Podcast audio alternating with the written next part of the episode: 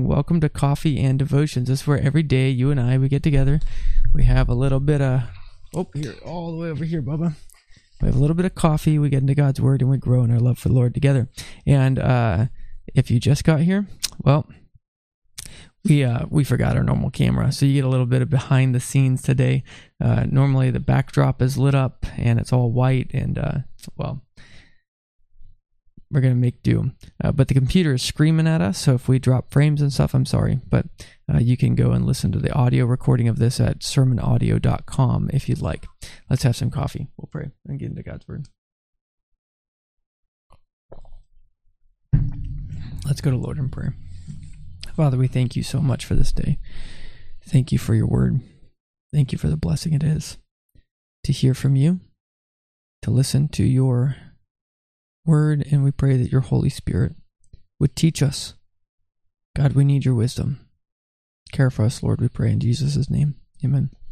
All right, we're at Colossians, Colossians chapter 2.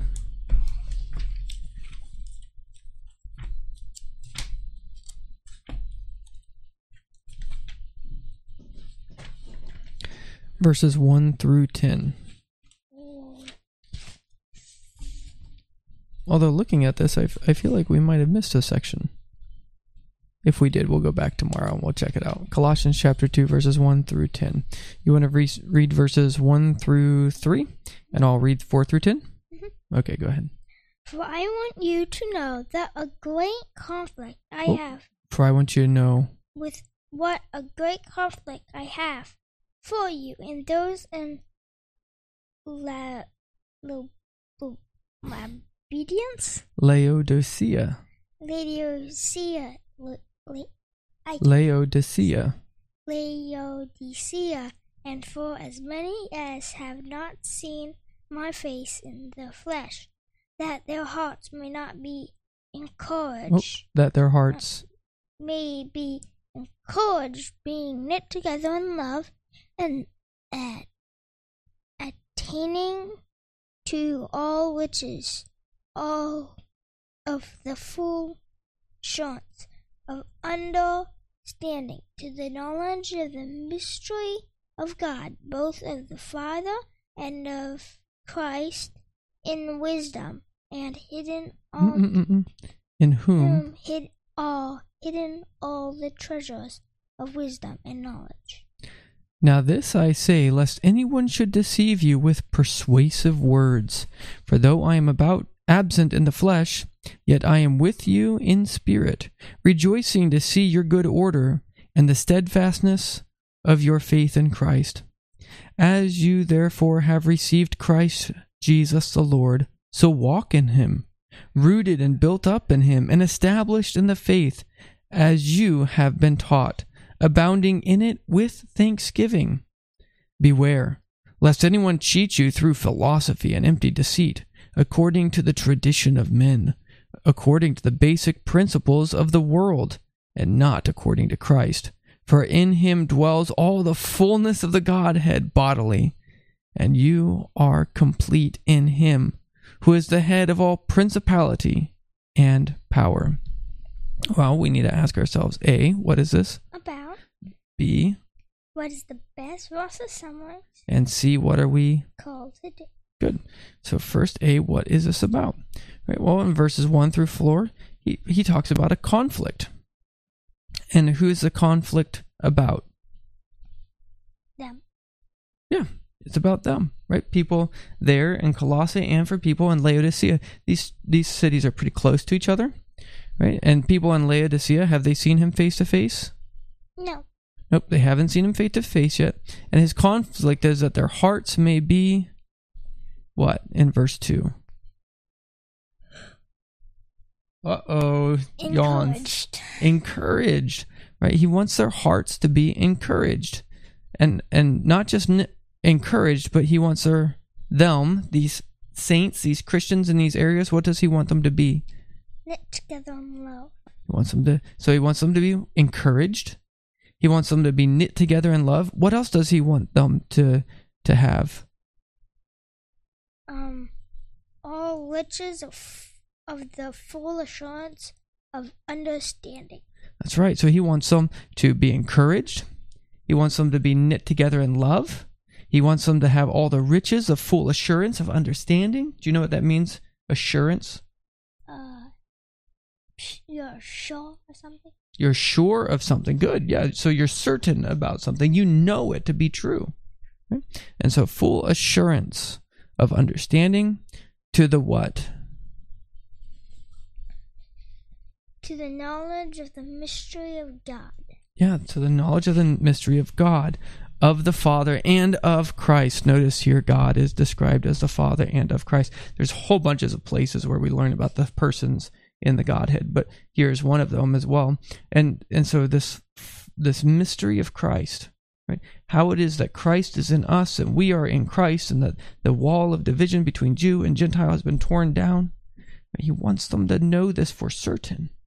The riches of God's inheritance in the saints. Right? And so he says, In whom? Who's the whom? Who do you think the whom is in verse 3? God? In God. In God are what? Hidden. What's hidden in God?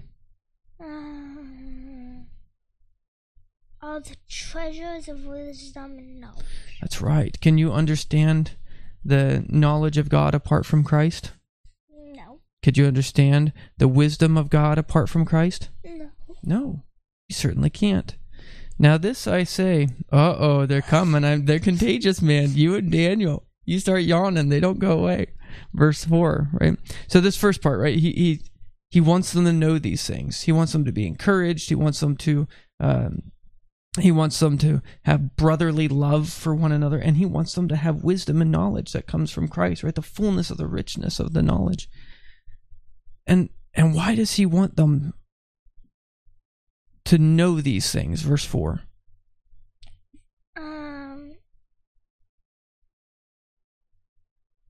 so that they won't be deceived Yeah. persuasive thoughts.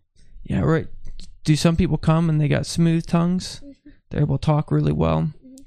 But are they leading them in the right direction? Nope. Yeah, he says, Man, I want you to be encouraged. I want you to be knit together in brotherly love. I want you to know the richness, the fullness of God, the knowledge and the wisdom that comes with knowing Christ. So that way, when smooth tongued people come, you're not going to be persuaded by them. Mhm. But can Paul do this himself? Yep. Has he seen them face to face? No, he hasn't. Oh, I thought he. Oh, it's for both. Yeah, he hasn't.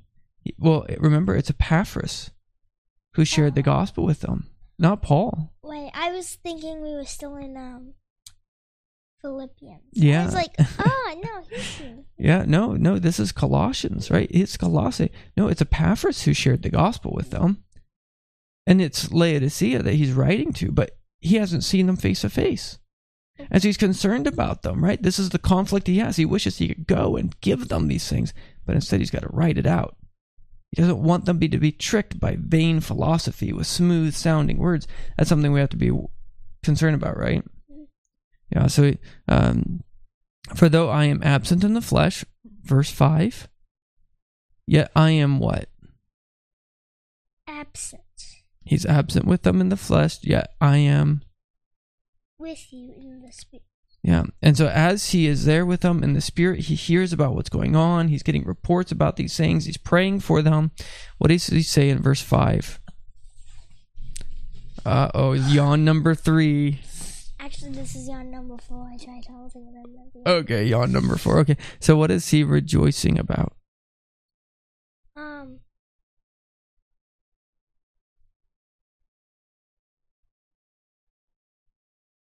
The second half of verse 5.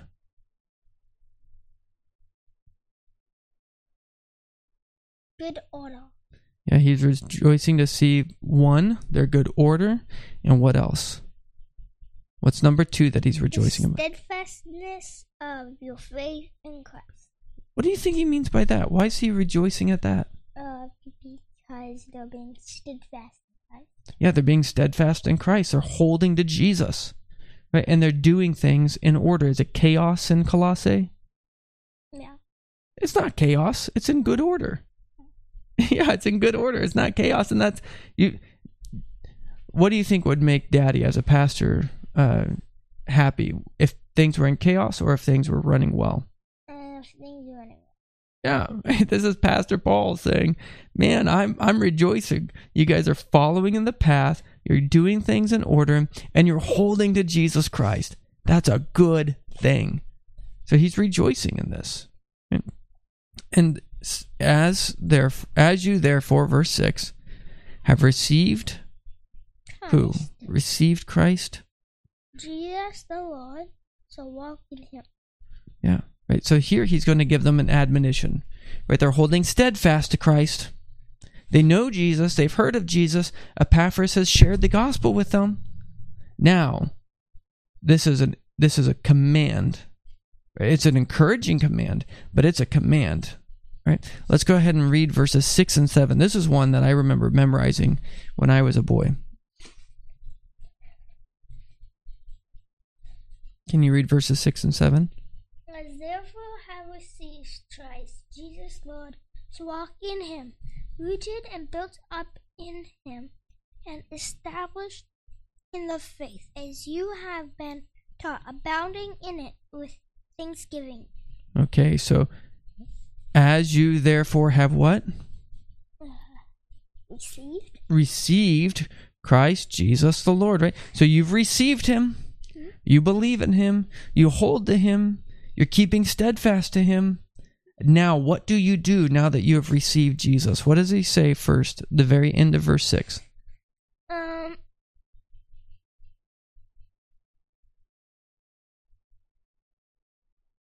You have to walk with him. Not walk with him, walk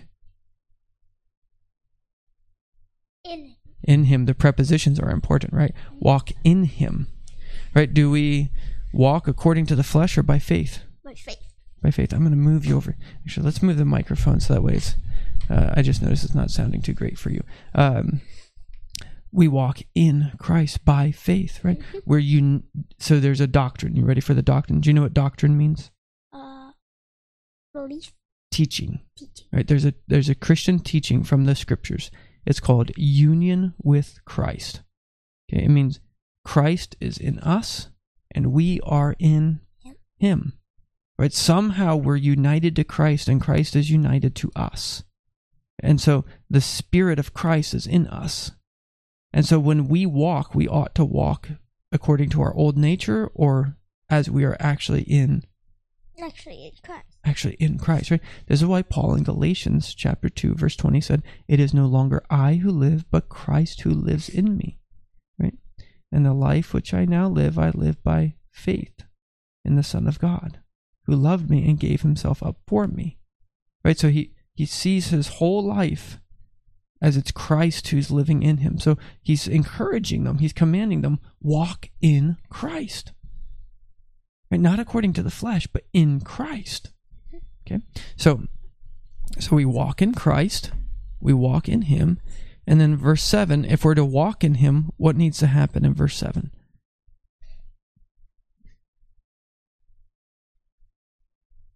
Have to be rooted and built up in him.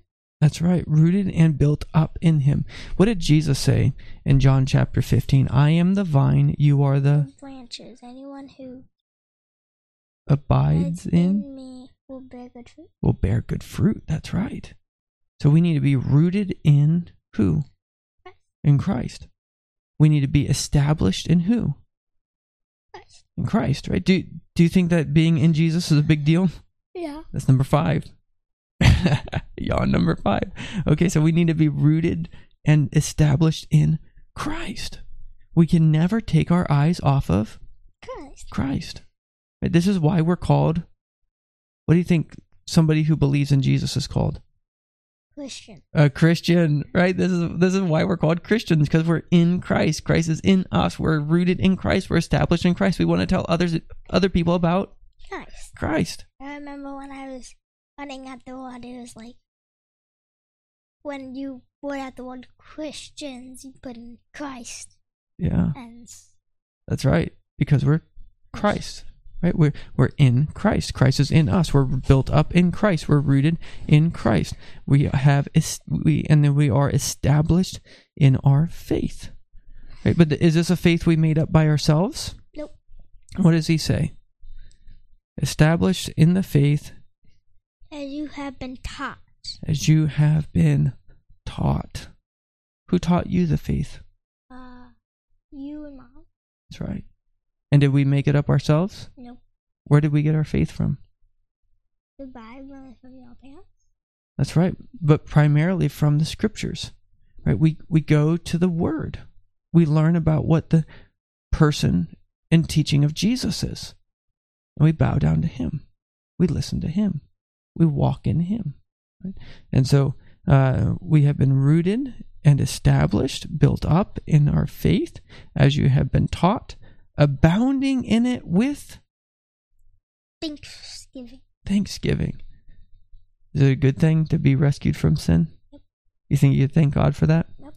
Is it a good thing that God has brought Gentiles to himself? Is that something to be thankful about? Yep. There's a whole bunch of things to be thankful to God about, isn't there? Yeah. And so this last part, so he's commanded them, right? I would encourage you to memorize verses six and seven. Uh, but the last part is also a warning. It's a command and a warning. What does he say in verse eight and nine? That people shouldn't um cheat you. He's worried that people would cheat them in philosophy. That's right, cheat them with philosophy. Someday, son, you might go to college. I don't know what college you're going to go to, right? Maybe you'll go to college, maybe you'll get a job, I don't know. And when you go, do you know what could happen? They might teach me something else in one of the classes that I that in science class they might say that's not real. Well, they might do it not so bluntly, right? But they might they might be very erudite. They might use long, difficult words. They might have multiple letters behind their names, right? They might be PhDs or they might be uh, different types of philosophers. They might have you read all sorts of different books, and in their many different books, with their high philosophy, they might try to steal from you the hope that you have in Jesus Christ. Mhm. And so we he doesn't want them to he wants them to beware of this. Beware. This could happen.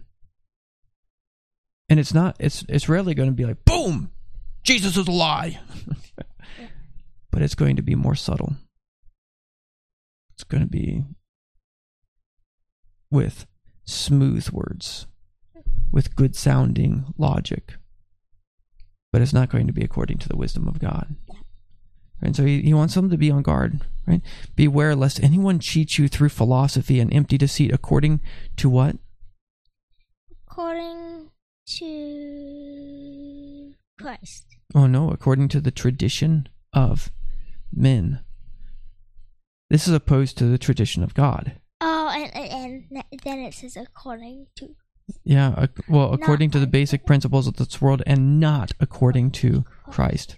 Right? So there's there's uh, commentators who will say this is one of two things. Right? This is basic principles of this world, meaning uh, the sensuality of this world, the basic philosophies of this world, who only look at the material things of this world and the raw basic reason of man. Or he might be talking about Judaizers, people who are just saying, you know, do not handle, do not taste, do not touch, and you'll be holy. Right? If if you just abstain from unclean foods, if you do the ceremonial law, if you keep the sacrifices, if you're circumcised, then you'll be holy. And so whichever one this is, I think both of them are are philosophies that he's saying they're earthly, not heavenly. He's saying they're not according to Christ.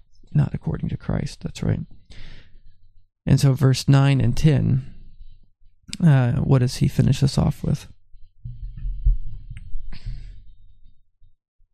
Um, for in him dwells all the fullness of the Godhead bodily. Whoa. Who's that talking about? Uh, Christ. It's talking about Jesus. And what did it just say? For in what? For in him. Who's the him? Uh, God. I mean Jesus. Jesus. For in Jesus dwells what? All the fullness of the Godhead bodily. Uh, so so Jesus is only partly God. No. Really? Yep. But it says here, for in Jesus dwells the fullness of the Godhead bodily. How could that be the case? Yeah, because Jesus humbled himself. Okay, so Jesus humbled himself, so he became a man. Right? Did he have flesh like you? Yeah. Yeah. Could his mom uh, give him a kiss on the forehead? Yep. But yet he was fully God? Mm. Doesn't that seem very different than what this world's philosophy would teach? Yep. Yeah, but Jesus was fully God and fully man. For in him dwells all the fullness of the Godhead bodily. Now, this should, again, the book of Colossians is a very helpful book for people who deny the full divinity of Jesus or deny that Jesus is God at all. Yeah, I remember when we were going through history when we just were in the middle of BC and AC, and when they were trying to explain how Jesus could be God and man, and uh, one of the religions that were that Jesus was like a sponge and he soaked up, like Yeah, somehow he soaked up the uh, the Spirit of God, right? That's a, that's a heresy of adoptionism, right? Mm. yeah, we'll we'll pass that over, right? Um, and you, oh, now this is interesting, right? In Jesus dwells the fullness of the Godhead bodily. Oh, and so what does that mean for your life? Verse ten. um that we are in him, Not just that you are in Him, you are. the head of all principality, Well, that's talking about Jesus, uh, right? But you are complete. you're complete in Him. You will never be better than when you are in Jesus. Yep. I might be sinful. I might fail you as a dad. And I do fail you as a dad sometimes, don't I? But if we are in Jesus, do we lack anything? Nope. In the eyes of God? Nope. No. Right? Because Jesus is our head. And you are complete in Jesus, who is the head of all principalities and powers. It's not about us, but it's about Jesus, who's the King of Kings and the Lord of Lords. Yep. Well, we've gone over a whole bunch of stuff. You get home, and your mom says, Bubba, you woke up early. You yawned five times on coffee and devotions. What in the world did you learn? What was that passage about? that um when we are actually in Christ, we are complete and we can't be ever perfect and ever more perfect and ever less. Hmm. Did you learn anything about wisdom or philosophy?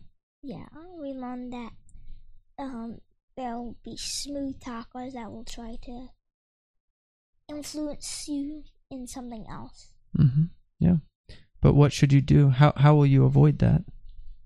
By staying steadfast in Christ. That's right. Being rooted and steadfast in Christ. Good. Good. Um what do you think's the best verse to that what would you underline in your Bible? Um, I think I would underline six through ten. Six through ten. Wow, a whole bunch of verses, half the half the passage. Okay, six through ten. Good. Uh, I would underline uh, six through or six and seven, maybe. Um, but that's the warning. Right? I might just underline four and five. Um, And then you would underline eight. I know, I know. It's so hard to do this, isn't it? Well, let's let's talk about C calling. How do you take this home and live it? Um, that we should be steadfast in Christ, and if someone tries to teach us something different, that we should stay steadfast in Christ. Okay. So how do you do that? How do you stay steadfast in Jesus? um,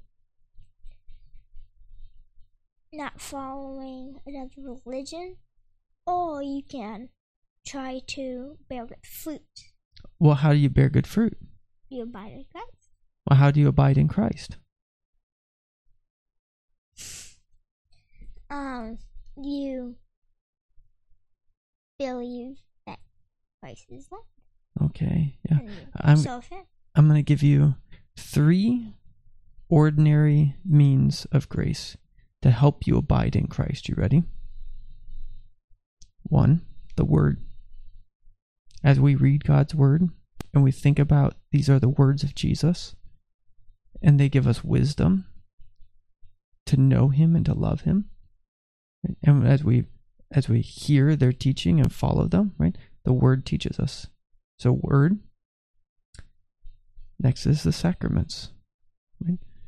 When you take the Lord's Supper, or when you see people baptized, or you remember your own baptism, and we remember that we have been engaged to Jesus Christ, that we're washed from our sin, that we have been committed to Him, all right, that we are uh, partakers of the covenant of grace.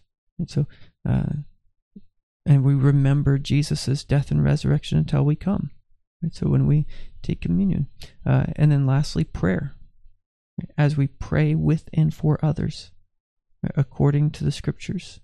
When we, uh, when we give God adoration, when we confess our sins, when we thank Him for the things that we have, and when we have things to ask Him, when we have supplications to bring to Him. Right? Uh, I would say those are three ordinary, three primary ways in which we abide in Jesus. You might throw in a fourth one there. You ready for it? The fourth one, I think, is actually in here uh, that they are um, knit together in love. That as you do those things in a body, not just by yourself, but with other Christians, that's yawn number six. As you do these things with other Christians, loving others, you learn to love like Jesus loved. So, you ready to pray? Yeah, we went over a lot. Lord, we thank you so much for this day, and we thank you for your word. We pray that you would please bless us and you would care for us. In Jesus' name, amen. May Lord bless you and keep you. May he watch over your soul, and may you rejoice in him. Stay steadfast in your faith, established and abounding in love. We'll see you tomorrow. Bye. Thanks for listening to this week's message from God's Word for You, a ministry of Sharon RP Church in rural southeast Iowa. We pray that the message would be used by God to transform your faith in your life this week. If you'd like to get more information about us, feel free to go to the website, sharonrpc.org. We'd love to invite you to worship with us. Our worship time is 10 a.m. every Sunday at 25204 160th Avenue, Morning Sun, Iowa 52640. May God richly bless you this week.